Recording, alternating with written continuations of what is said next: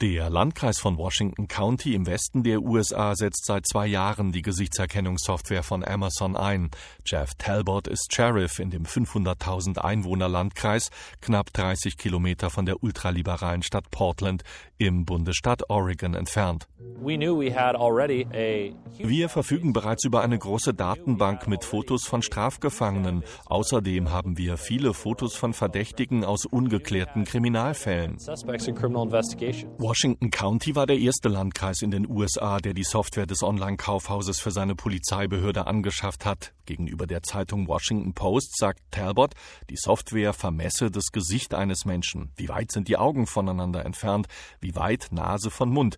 Daraus ergebe sich dann ein Messwert und dieser werde in der Cloud von Amazon berechnet. It's looking at the measurements of a face. So it's looking at the separation between the eye and the mouth and the mouth and the nose and how all of those combine to create a whole face measurement. 300.000 Fotos von Straftätern befinden sich in der Datenbank des Landkreises und die können die Polizisten abgleichen, auch von unterwegs aus, aus dem Polizeiauto zum Beispiel.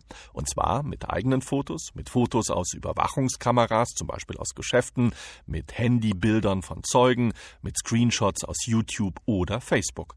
Sheriff Talbot sagt, es ist einfach eine Falschannahme, dass man nur einen Knopf zu drücken braucht und dann erhält man ein Ergebnis und nimmt jemanden fest. So etwas passiert hier nicht. Unsere Polizisten ermitteln, vergleichen mit anderen Resultaten und treffen dann selbst eine Entscheidung. Andy Jesse ist Chef der Cloud-Sparte von Amazon. Sein Unternehmen verkauft die Software an Polizeibehörden, an Flughäfen, den Grenzschutz. Jesse sagt, ihm sei klar, dass man die Software auch missbrauchen könne. Der Staat sei gefordert, hier Gesetze zu erlassen. Customers who are law enforcement organizations wir empfehlen den Ermittlungsbehörden, die Software nur zu verwenden, wenn die Erkennungsrate bei 99 Prozent liegt. Schlussendlich entscheidet der Mensch. Und wenn sich die Behörden nicht an unsere Vorgaben halten, sperren wir ihnen nicht nur die Software, sondern den gesamten Zugang zur Cloud von Amazon. San Francisco hat als erste Stadt in den USA seiner lokalen Polizeibehörde den Einsatz der Software vor gut zwei Monaten verboten. Mark Cagle von der Bürgerrechtsorganisation ACLU.